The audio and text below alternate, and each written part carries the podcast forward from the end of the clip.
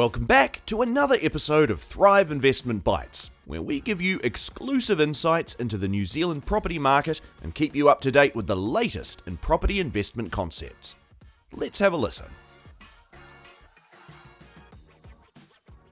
Avoid missing out on the deal. Once the initial research is done, it's time to get the property off the market. First time investors can often find this part of the process quite daunting because it is the first real step toward purchasing the property. However, investors should take a lot of confidence that this step is safe and will not lock them into any agreements. Every company will have its own way of doing this, but they all follow a similar pattern. Essentially, the purchaser fills out a form to formally request a contract. This form contains all the necessary information to populate the sales and purchase agreement, which will then be sent to you after you submit your details. Once the contract has been requested, the unit will be put on hold for a short period of time, usually 24 to 48 hours, which gives you the opportunity to seek legal advice on the contract and get the contract signed.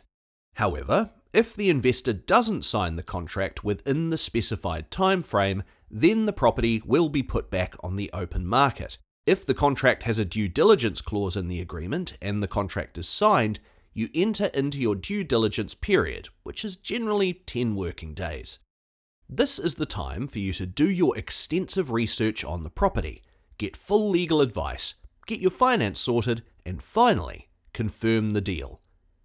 The due diligence period is there to be used, so investors who are serious about finding a property should request a contract once they find a property they like to avoid missing out on the deal they want. Working with expert advisors who can assist you in finding appropriate listings is the best way to streamline this process. Once you know what is likely to be best for you, the property hunt should be relatively pain free. Hesitation around requesting a contract is often the key reason why investors miss out on good investment opportunities. It is important to remember that your due diligence period is there for your benefit, not the developers, so there's no reason to hesitate. Once the property is off the market, you hold the power.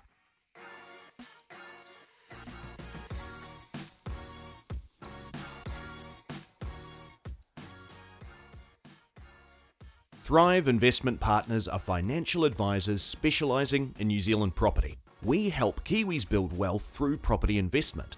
We use our extensive experience, market knowledge, and track record of success to help you build a bright future. Want to learn more and talk to our financial advisors? Visit www.thrivepartners.co.nz.